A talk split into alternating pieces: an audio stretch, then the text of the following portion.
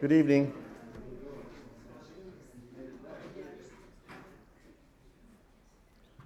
How's everybody doing this evening? Everybody okay? Good. We're going to be in James chapter 2. Um,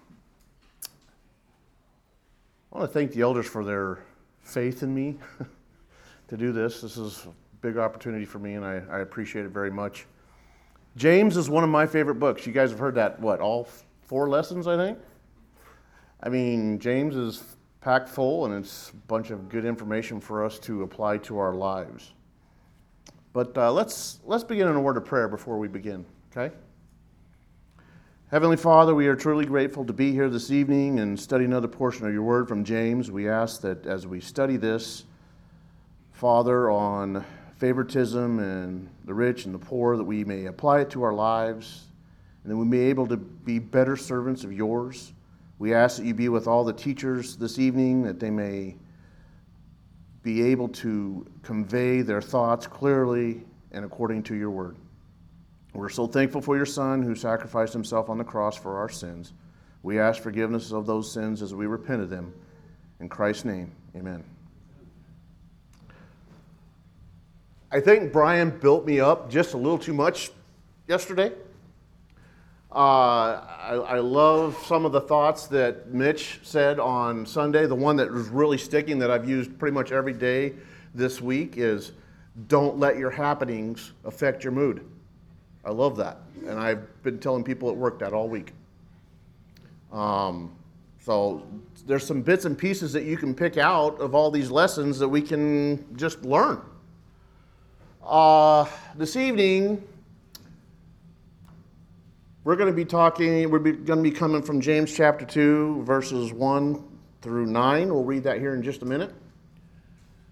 But I want to talk about the word true faith just for a minute. And I want to go back to last night's lesson just for a minute and talk about true faith. Real faith means what to you? Or true faith. What does that mean to anybody? Somebody raise your hand if you have an answer. What do you think when you hear the word true faith? Yes, Kevin?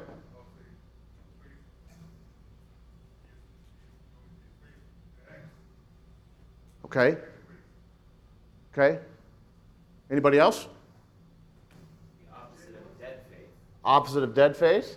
Lance? You got three more, Lance. Yeah, I, got, I think of the song True Hearted, Wholehearted. Faithful, and Loyal. Okay. What does true faith cause us to do? Let's ask it that way. Action. Is it the driving force? Because to me, true faith is that driving force that's going to cause us to act, right? And if well, I can say that I have faith, and we will clearly see that, show me your faith, I'll show you my faith by my works. So, true faith to me is going to lead us to act to social action. And I struggle with this. I've struggled with it since I was probably five or seven years old. Yeah, that's a long time ago. I was a lot smaller and a lot skinnier. But uh, my grandmother would say, You're my favorite grandson. Like, all right, yes. I'm the favorite. And one couple years later, I realized there's my sister, and my other two cousins were girls. It's like, wait a minute. I'm your only grandson. Of course, I'm going to be your favorite. So, you see how that can mess up our minds even when we're little? Favoritism? Kind of mess us up. And I think we need to, to look at the word favoritism here just for a minute and kind of define it so we understand what the difference between friend and favoritism is because they're two different things. Where we might say, oh, he's showing favoritism, but maybe he's just his good friend, like Jonathan and David. They knew each other's heart, didn't they? Right? So, what is favoritism in your definition, what is favoritism? What do you think favoritism is? Partiality, Partiality, okay. Anybody else? How about the practice of giving unfair preferential treatment to one person or group at the expense of another? Right? What is a friend? A person whom one knows and has a mutual bond. Now, we see it in the church all the time. People will gravitate towards other people. Is that wrong? That's not wrong. It becomes wrong when it it's at the expense of another. Okay? And we'll see that this evening.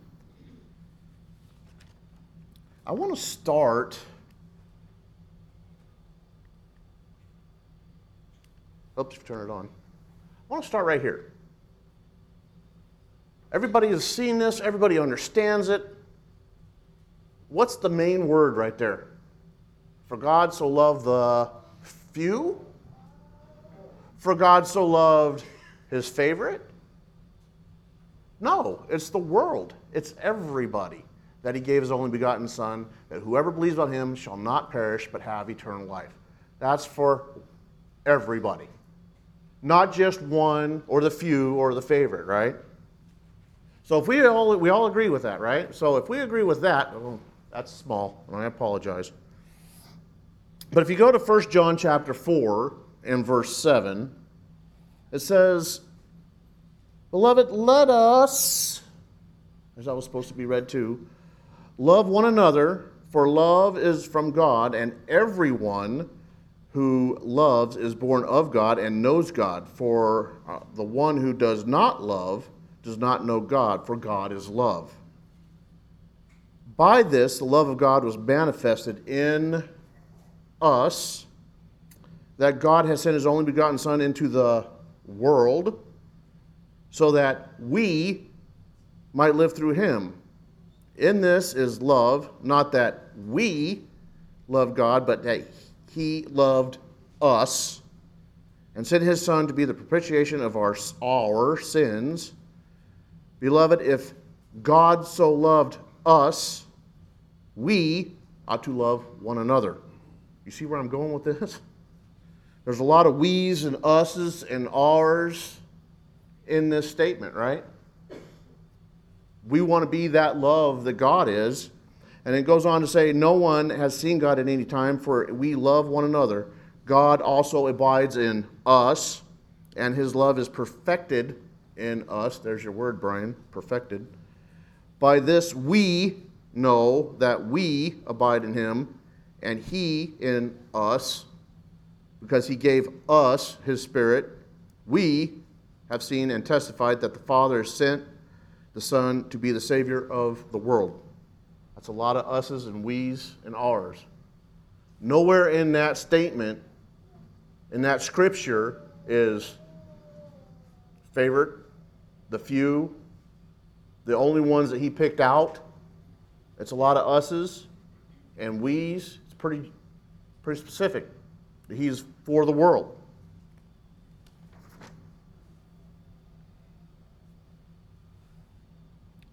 So let's go and read James chapter 2.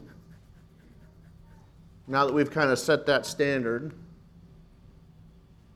James chapter 2, and that's supposed to be 1 through 9. My brethren, do not hold the faith of our Lord Jesus Christ for the Lord of glory with partiality. For if there should come one into your assembly, a man with gold rings and fine apparel, and there should also come a poor man with filthy clothes, and you pay attention to one wearing the fine clothes, and say to him, You sit here. And say to the poor man, You stand over there. Or sit here at my footstool.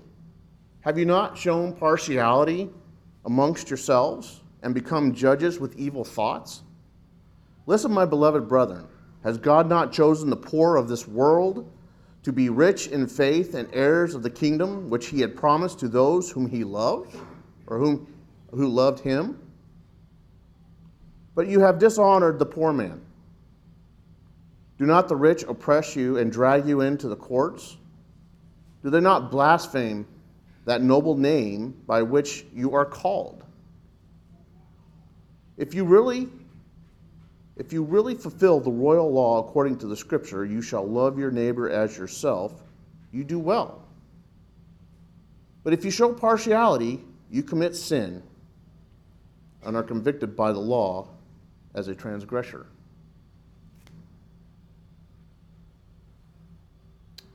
What do we think when we, when we read that? Do we have some of those issues here in the church today? Do we see it?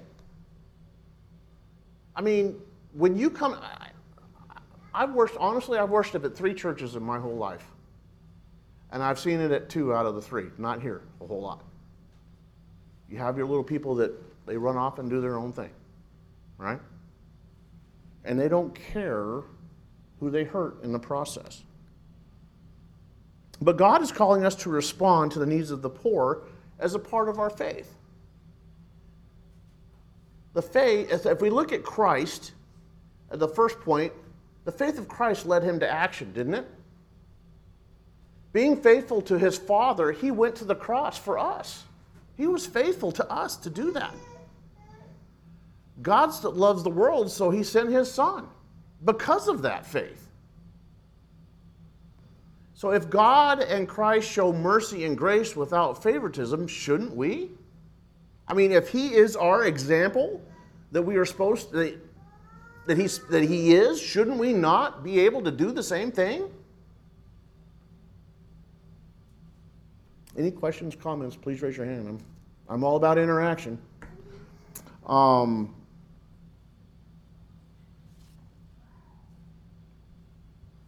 so we talked about faith is what is operative in a person's life. I have faith that my check is going to be there every other Friday. Right? What does that cause me to do? It causes me to work to get that paycheck. I have faith that my wife is going to be home when I get home from work.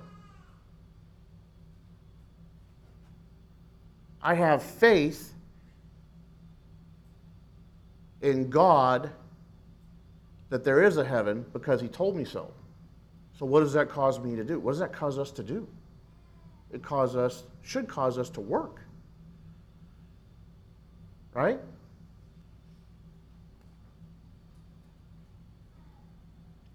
What's, what's the common human tendency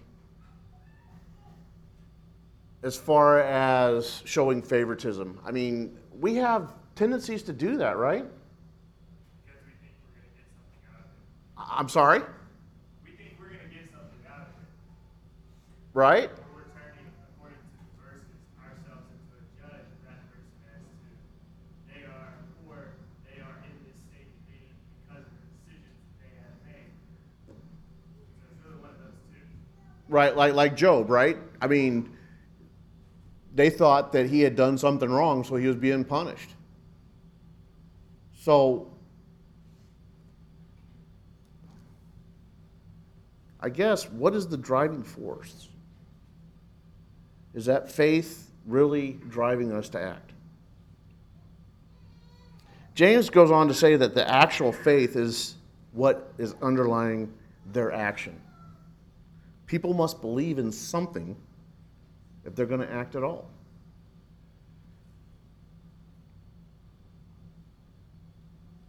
So, some of the things that we see that cause us to show favoritism, what would some of those things you think that would do that? Give me some examples. Could be someone else's looks. Their looks, the way they dress, their education, what they drive, the house that they live in, How they talk. how they talk, big fancy words. Why do we let that cause this favoritism? Does anybody know?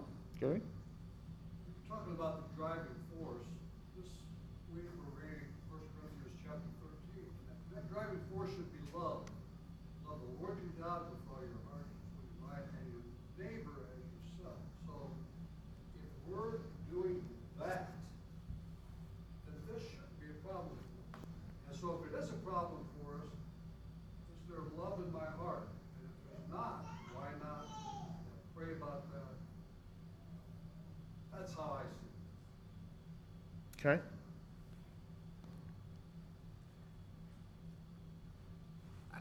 Even movie stars, we, we kind of tend to put them up on a pedestal or maybe even athletes.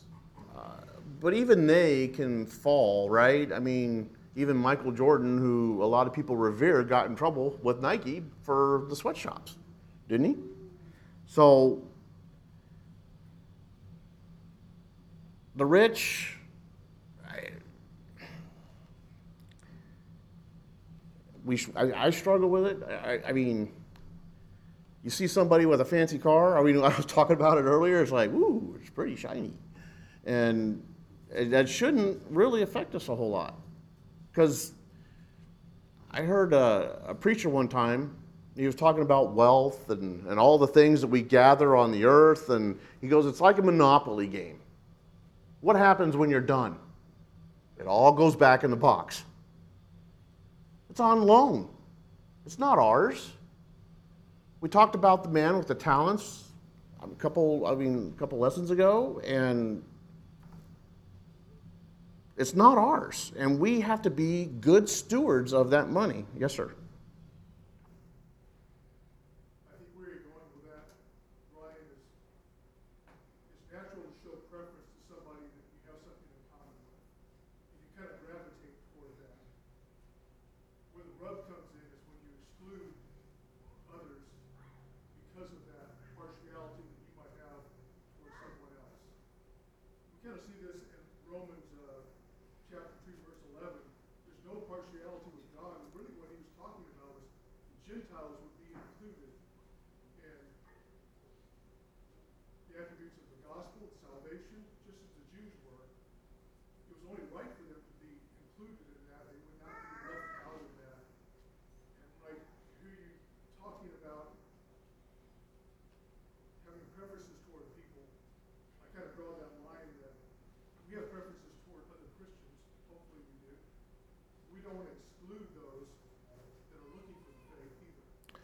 Right, and, and that, that's that's that's the other part of this. That, I mean, I, I think it was either Brian or, or Rick that said this was a church that was getting started, and that's what they were trying to prevent. So you know, if we look at it in that setting, but if we could take it out beyond that, who are we to withhold that from a poor man or a rich man, even for that matter? For that fact, I mean if we look at the example of Christ, uh, if you take Brian's example from Sunday, as far as look at me and then turn him to Christ, it was a beggar that was on at the gate. And he made it an example, and he made it a teaching example. And we don't know who that ter- person turned out to be eventually, but I guarantee you he was professing the name of Christ. And who are we to withhold that? So, yes, very, very much true. Yes, sir, and I'm coming, Mitch. Um, James starts off with greetings to the twelve tribes. So what you're looking at, what I'm seeing here is that the twelve tribes basically are coming out of the old covenant, where you had the Pharisees, Sadducees, and the wealthy lord over them. And I think James is doing practical application, says, still remember, you can't be like the old religion and how you and how they treated people. Mm-hmm. But I see No, good point. Yes, sir, Mitch. Paul told Philemon, when you receive Onesimus back, don't receive him, I think in verse sixteen, of, I don't know, chapter two or three or something. When you receive him back, don't receive him back as a slave. He was a slave, That's right. he is a slave. You receive him back as a brother. Christian, we all have different situations in life. Whether it's money or status or jobs or, it doesn't matter. But when we become Christian, that, that, that playing field's level. And it's level, it should be level with us, uh, with our interactions, and it- it's certainly level with God. Because he's not impressed. That's right. Because what's he impressed with? Right? What's he worried about? Your soul, right? And, and, I, and, I, and, I, and I think about uh, Acts 2, when they all came together, what did they do? They sold everything and gave to who needed it. They had all things in common. So, yeah, very good point. Yes, sir. As a church, I mean, sometimes you have to be firm, sometimes you have to be in a band. That means sometimes you teacher, sometimes you student. student. And second, I want to be, this the church, me, all family. When I come here, like couple times, all the people sitting talking about Jesus Christ and said, Father, I never sitting talking about what the problem is us all together like family.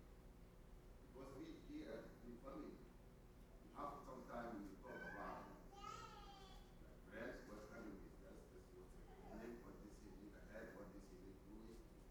This makes people draw closer to together. That's all I need to say. Okay.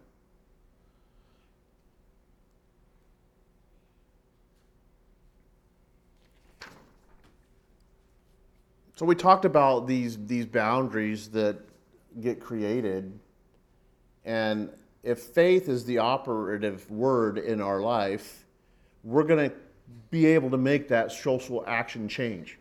We're going to be able to go out to those who are struggling, to, to the poor, to the, to the middle class, to the rich. It doesn't matter because it is. It's a, it's a level playing field, and we should see it that way because God sees it that way.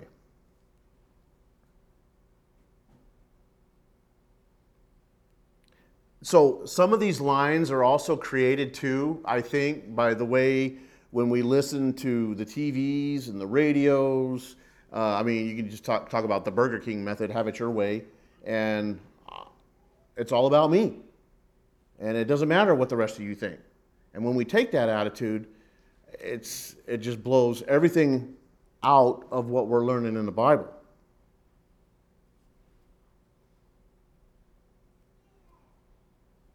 So, actual faith is the faith that underlies action. The question is whether faith that actually shapes our lives is faith in Jesus Christ or something else.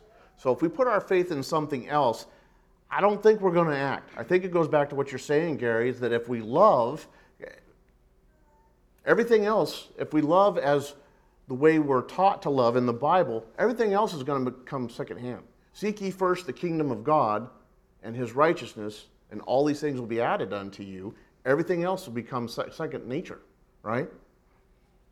And if you think about this, if you, uh, can I get somebody to go to Leviticus 19 and verse 18 and read that for me, and then kind of give me give me your your thoughts on that verse when you read that, because this is nothing new. This started back in the Old Testament. If you have a loud voice, read it and then kind of give me a, what you think.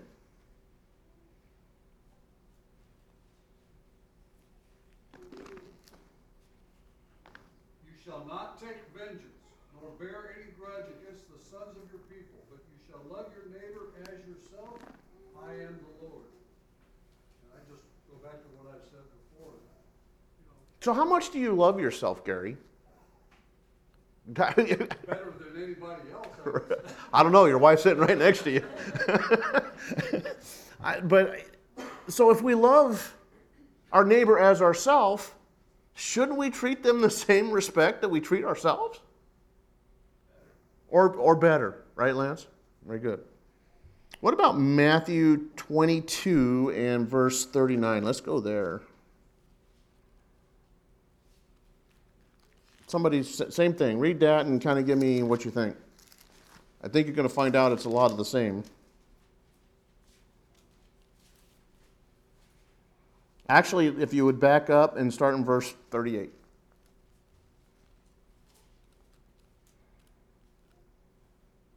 Anybody? This is the great and foremost commandment. Start at thirty-seven through thirty-eight. Yes, please. And he said to him, You shall love the Lord your God with all your heart, and with all your soul, and with all your mind. This is the great and foremost commandment. Yes, 39 also, please. The second is like it. You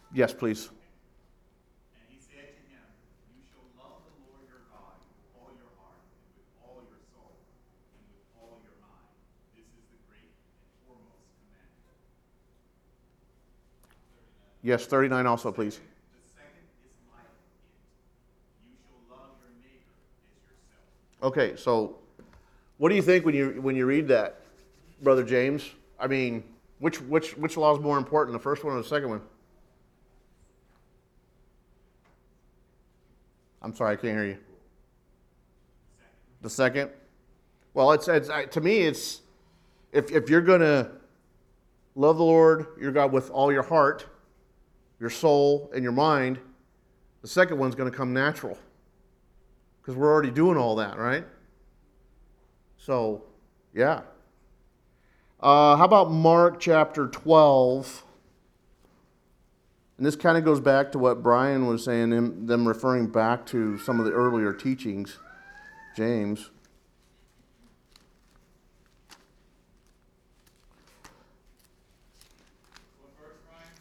Mark chapter 12 and verse 31. Probably says the same thing. Thirty-one says, the second is this, you shall love your neighbor as yourself. There is no other commandment greater than these. Okay. We can also see it in Romans chapter 13 and verse 9, and we can also see it in Galatians chapter 5 and verse 14. So, the practical application here is what? Love our neighbor. And I would say better than ourselves. Act. Act on the. Act on it. It's, when you go to Jesus' other great judgment scene passage in Matthew near the end, obviously the, the standard that he's giving people of what they'll be judged against is whether they took care of someone who was in need, gave them clothes, gave them a cup of water, all those things that they said that they did for him, even though they didn't even know they were doing it for him. Yes. And that's, you know, And, I- and I have I have that written down, so thank you. I mean, you're, with all these things, it's, that is the standard of judgment that he's gonna use for us. And if, and if that's what it is, then you better adhere to it. it's a, it's a really important thing to do. Right. So he kind of puts, James kind of puts us in an uncomfortable position by pointing out that if you really believe in Jesus, you're going to act. If you really have that faith and you have that driving force, it's going to cause you to act. Just by saying, be warmed and filled and go on your merry way, no one is warmed and filled just by you saying that, by the way. It, it's, it's one of those things where you have to act on it. My, I used to get mad at my, this is uh, when I was younger, this is why I struggled with it. My dad has hardly ever told me that he loved me by using the words. Now, do I know that my father loves me? Yes, I do. You know how I know? Because he showed me. I get choked up about it now because it's one of those things where it's like, how naive were you when you were younger in thinking that? Okay?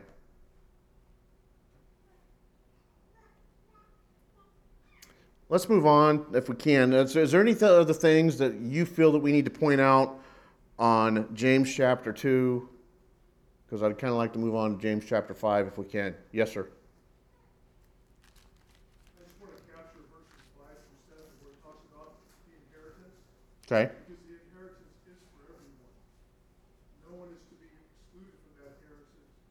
And we need to keep that in mind when we deal with people. Sometimes people that are different than us. Um, that's kind of what James is talking about here is, you know, having universal love, not as, the gospel is for everybody, no one is to be excluded. And the reason why is because that inheritance and it's not for us to hold it back, right? And you can go to, to Matthew on judging, you can go to here on judging people, but it's not for us to judge. All we are to do is put the word out there. Who gives the increase? God does, not us.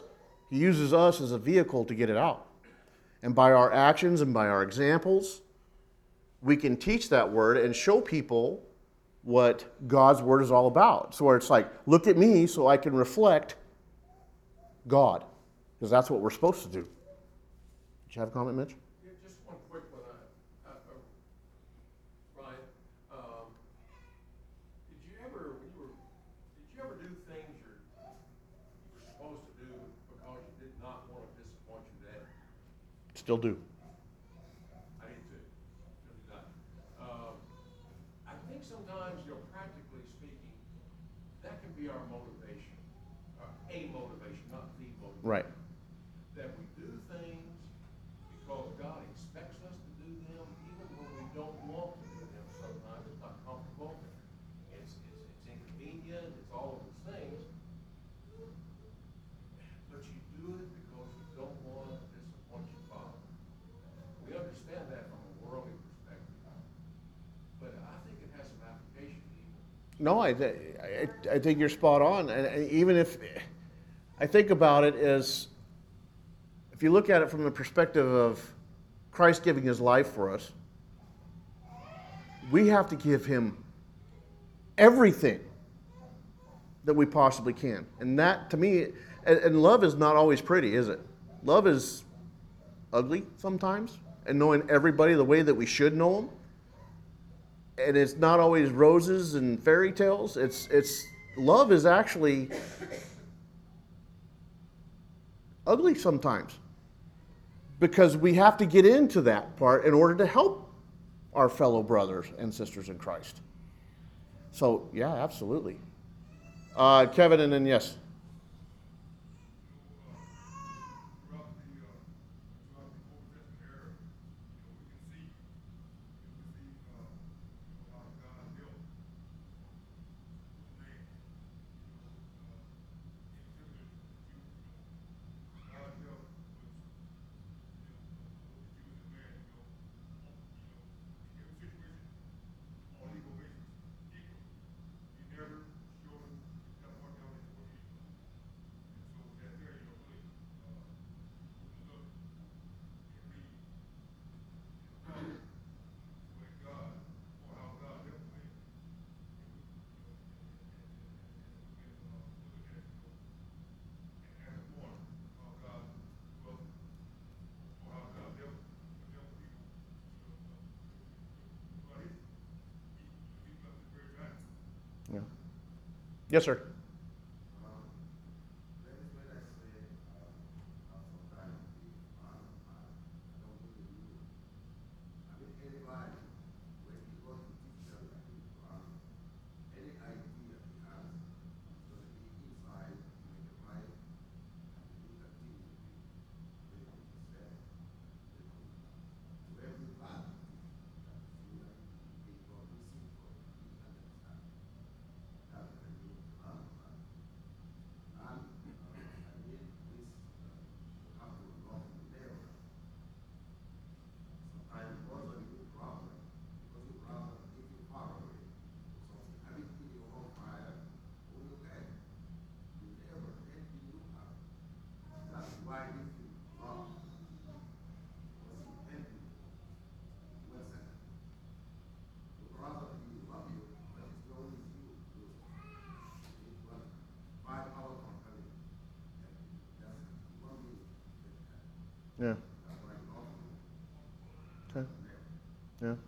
And I, I started, I, believe me, I, I struggled with where to start with this. And, and I was thinking, okay, favoritism, it's, you could go to Isaac, Jacob, uh, David. A lot of people had favorites, right? So it was one of those things where it's like, where do you begin? Yes, sir. I think today we could take that word favoritism, kind of expand it out a bit, because there are other things that's going on in the world that fall within that realm. And, and racism Yes. And being prejudiced is also in that envelope. And if we have those kinds of feelings, they're not right. Right. I, and, I, and I think uh, Christ, the Christianity should transcend color, right? And culture. And culture. Absolutely right. Okay.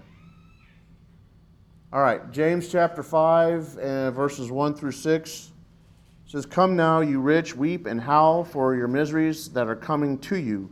Your riches are corrupt, your garments are moth eaten, your gold and silver are corroded, and their corrosion will be a witness against you, and you will eat your flesh like fly, and will eat your flesh like fire. You have heaped up treasure in the last days. Indeed, the wages of the laborers who mowed, laborers who have mowed your fields, which you kept back by fraud, cry out, and the cries of the reapers have reached the ears of the Lord of Sabaoth. You have lived on the earth in the pleasure of luxury. You have fattened your hearts as the day of the slaughter. You have condemned and you have murdered the just. He does not resist you. So there's the warning here serves kind of two purposes, right? First, they should encourage us to know God and to be faithful and endure. Knowing that in due time he will judge the wicked. And I think we saw this a little bit when we studied Revelation. And that was about a year ago, if I'm not mistaken. We started studying Revelation when uh, Sean was teaching that class. Second, it should warn us not to fall into the sins, to any of the sins that'll bring us to judgment. If I, if, if we have a, a person who is not wealthy, and he, all he says is, if I can just get rich, I won't have any more problems. What kind of statement is that? I mean, I just mentioned Michael Jordan having problems because he is rich. I mean, we look at all the people who are wealthy, do they not have the same problems, or if not worse? I mean, tax evasion. Let's, let's, let's not mention that one. Um, there's all kind of problems that exist if you're rich. Yes, sir. Well, I'm not Michael Jordan, and I don't have a problem with tax evasion. This one still steps on my toes. Right. So while, while I think it is valuable for us to look externally, I don't, s- I don't think a lot of people would, would feel too far off from the descriptions of, of wealth and advantage that's being described here. Is, is wealth a dangerous trap? I mean, is there anybody in this room? I mean, America, we're, we're kind of that nation that even our poor are wealthier than people that live overseas, right?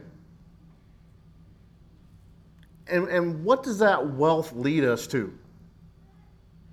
Eternal destruction, right? To be rich without God is to be short sighted from an eternity perspective. And I might not be saying my comments, but you can see them behind me. Um, does the Bible teach that money's evil? No, it doesn't, does it? But it's dangerous when it falls into those who are prone to sin, right? I mean, look at Judas. And, and I guess back then, there was, we, we, could, we could go to the guy that had, that destroyed his barns and built bigger ones, right? And what happened to him? God said, What? Today your soul will be required of you. Because all it's going to do is sit there and rot instead of giving it to those who need it. Just like our money today. What's it doing? It's sitting in the bank. And remember, it's not ours. And remember, when we die, guess what it does? It goes back in the box. You can't take it with you.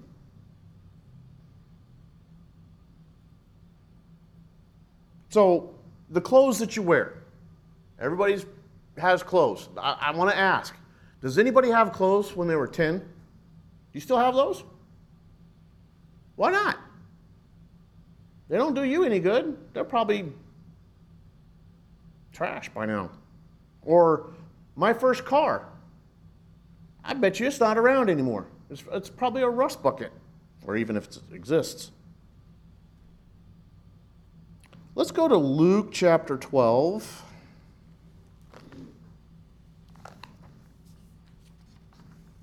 Verses 16 through 21. And I think this, this scripture here kind of hits, hits home and it tells us what can happen to us. There was a certain rich man who was clothed in purple and fine linen, and he kind of, you know, there's Lazarus there, and his sores, and he's laying at the gate, and wanting to be fed by the crumbs, and fell from the rich man's table, and the dogs licked his sore. I mean, sad state for Lazarus, right? So that it was that the beggar died and was carried by the angels to Abraham's bosom. The rich man also died and was buried, and being tormented in Hades, and lifted up his eyes and saw Abraham afar off, and, and look, look who's there Lazarus. And he cried and said, Father Abraham, have mercy on me. And send Lazarus, knows his name, that he may dip his finger in the water and cool my tongue, for I am tormented in this flame. Abraham said, Son, remember that in your lifetime you received your good things, and likewise Lazarus evil things. But now he is comforted, and you are tormented. And besides all this, between us is fixed a fixed gulf, so that those who want to pass from here cannot. You cannot, nor can those pass to us. What's the moral of the story here? Yes, sir. Yes, sir. I want to say, if you rich, how many times you buy the car? How many room you go sleep in when you are? How many, how can you eat the same anybody? That's why I live, save the money, don't spend it check it out. And that if it is done, if you see the movie, I will eat. Then after that, I put everything in there. All, everything. After two or four, or a thousand years, right now, you go see, put it in the classes for to see. Then only, and everything, he would take it and spend it like all and everything. Nothing left in mind. That's why you have to, if you rich, everything around. And don't put your mind all for it to be more and more and more. Okay. Gary, did you have something? No, I thought, I'm sorry, I thought I saw you raise your hand. So to be rich without God gives us temporary comfort, just like the rich man here, but long-term misery. The ungodly, rich, mistakenly think that they are relieving themselves and their families from hardship, but we know that's not the case. And all they're doing is storing up tre- uh, hardship for themselves in the final judgment. Is there anything wrong with living comfortably? No, there's not. Does the Lord want us to struggle to survive? I don't think so. When do these become a problem? Elise? Um, looking at First Timothy six, verse ten, it says that, um, that craving of love of money, that greed, is one that's wandered away from faith and pierced themselves with many pangs. So just describing what you're saying, I got the Well, is 1 Timothy what?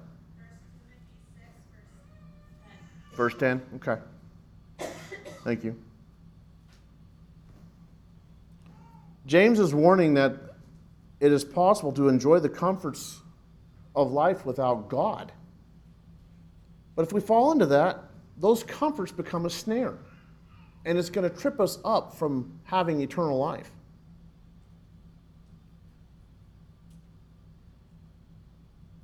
So I know some people that are in the church who are, are pretty well off, and, and, and they use their money for the right things. So I would say that with great power becomes a great responsibility. And that if you if you look at the opposite of that, power can also corrupt. Absolute power corrupts absolutely. Right?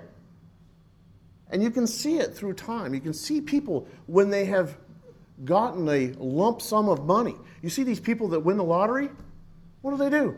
They burn through it in a heartbeat because they don't know how to, to use it. Yes. We didn't suddenly have whiplash here and begin talking about a totally different subject than the beginning of this.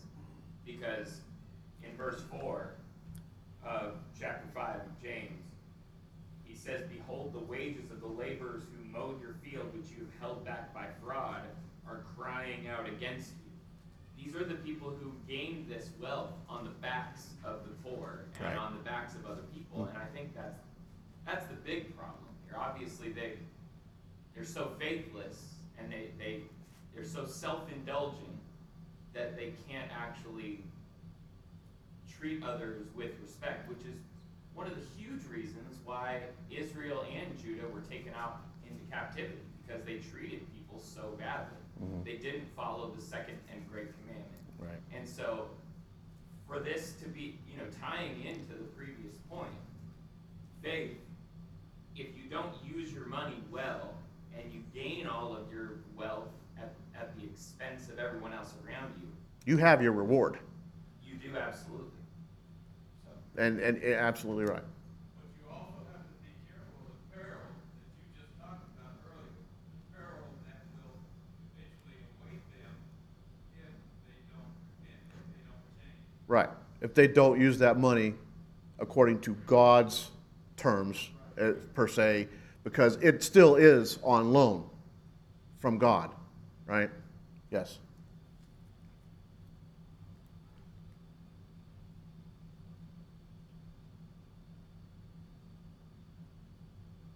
Yeah. Sorry. And Ryan, just to emphasize what Brian just said, verse four, Mm-hmm. it ends with, it reached the ears of the Lord of Sabaoth. That's not Lord of the Sabbath. That's more of God Almighty, Yeah. uh, God Commander in Chief. In other words, there's retribution there. And that's how severe that kind of activity or if your heart is inclined that way, Mhm. that's how severe that is. Okay. So should we? So we should be careful not to use our wealth in an ungodly manner. Um, I know a lot of people who hoard their stuff. They're afraid to get rid of it, and we talked about that earlier. People cheating people out of money. We talked about that. Uh, living in a luxury while discarding the needs of others, and that's that's what it's talking about here in verse four, or hurting innocent people for their gain. Uh, we see that throughout the whole United States still, and in other countries, I'm sure. We also need to be careful not to, um, like like like the rich man, you know, store our goods and not use it for those who are round about us. We've already read Luke uh, and what happened to the rich man. So you got to be careful with the money that is given to you by God so that you don't hurt yourself, so that you may have, have that hope of eternal salvation, and so that you don't offend others, you don't hurt others, and you use it for God's purposes. I think of the, the parable of the talents. And if you look at that aspect of it, if we use it wisely, wisely we're going to get it back tenfold. And if we go and bury it and keep it to ourselves, what's going to happen? We're going to be judged by that, right? That's why Jesus said in Matthew chapter 19 and 23 and 24 after the rich young ruler walked away, Truly I say to you, it is hard for a rich man to enter into the kingdom of heaven. Again, I say to you, it is easier for a camel to go through the eye of a needle than a rich man to enter into the kingdom of heaven. And then the disciples are like, well, then who's going to be saved? With people, it is impossible. But with God, all things are possible. If we show the love, like we're supposed to have first, right? And we use that love with our resources, and it's not just about money, it's about time and, and other things that we can do to help people. If we use those resources for God's purposes, then we should, it's going to be possible. And as I think of this, I see me as the rich man. But if I implant that perfect law of liberty we talked about last night in my heart, that's gonna make me do the right thing with the riches I have. Right. And, and, and I go back to last night's lesson of implanted. If it's implanted, we can draw on it. It's embedded. It's written on our heart, so we can draw from it. We have access to it. So, yeah, good point, Gary. So James is forcefully making the point that what? Wealth is temporary. And that, guess what's right around the corner? Judgment. And we have to answer for that. So to pursue wealth and to neglect the pursuing of God or trust in the wealth that we have as a solution is just pointless. If we focus on the wrong thing, guess where we're going? Right? We already know what's going to happen. We just read Lazarus and the rich man. We see that, what's going to happen. So we have it laid out if we don't use it wisely, if we don't focus on eternity. Again, we talked about how it's not ours, it's God's. And we should be careful not to live in luxury or self indulgence. In 5 and verse 5. Yes, sir. The, the connection back to the first section where he's talking about your faith in action, he, he's saying that that's basically a test. If you really believe that, that the world is the way the Bible teaches, then you will not. A test of your faith is how you use your money. If you really believe that heaven is what life is all about, then you'll use your money not just to make yourself happy, because that's not the purpose here. If you really believe it, you'll act accordingly. And, Right. and the, the faith is the driving motive, not just the wisdom of using your money properly or the love for other people, but the belief that the world is as it is. Because the book starts off with faith. Right absolutely absolutely right. So I, just just a quick fact. Does anybody remember imelda marcos? Does anybody remember her? Right? Remember her? Oh, oh, hold on i got it all written down. I got it all written down. You know how many pairs of shoes she had? 3000 five shelves of unused gucci bags. Price tags were still attached. I don't even want to. Huge bottles of perfume and vats, vats of Christian Dior wrinkle cream. I don't think that helped her that much anyway. Uh, she was known to spend $12 million on jewelry in a single day in Switzerland. You want to know how much she took with her when they were ousted? None. Right? None. so, again, I just thought that was an interesting fact. You have all this money and you can't take it with you. Yes, sir. So, I think Brian brought this up too. Ecclesiastes, Solomon warns us about riches. Nothing you the toil sun. after them, you hoard them,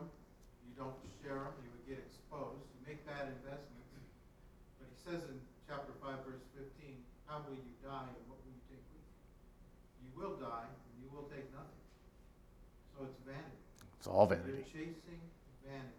Mm-hmm.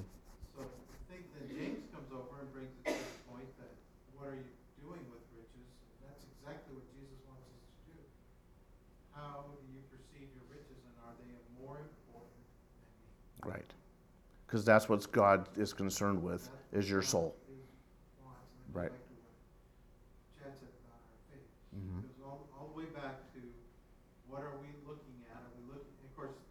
Ecclesiastes, the end of the book is to obey God and Right. keep his commandments. Mhm.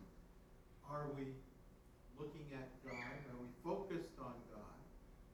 Or are we focused on what we want? Right. I. Right. So I have a conclusion. So, yes, sir, go ahead. Um, I think that ties into verse five really well, and it's, I think that it's a wealth is when you enter into the realm of earthly wealth, it's a favoritism is a cautionary tale, and it's a favoritism of self, which ties Mhm. self-indulgence and vanity so much, which really is the root of all sin, and money can only amplify that, which is pointed verse Yes, sir. Very good point. So, wealth is a good tool, okay, if we use it carefully. We are to be good stewards of the Lord's money. And I call it the Lord's money because it's, it's on loan. But it's a dangerous trap if we allow or we adopt a worldly perspective of it. If you look at 1 Corinthians chapter 4 and verse 2, it requires of stewards that one be found trustworthy. Are we trustworthy of God's possessions? Thank you for your comments. Thank you for uh, listening. Thank you for listening to my babbling. It's, it's my first time, so I'm a little nervous. I apologize, but thank you so much for, for being here this evening.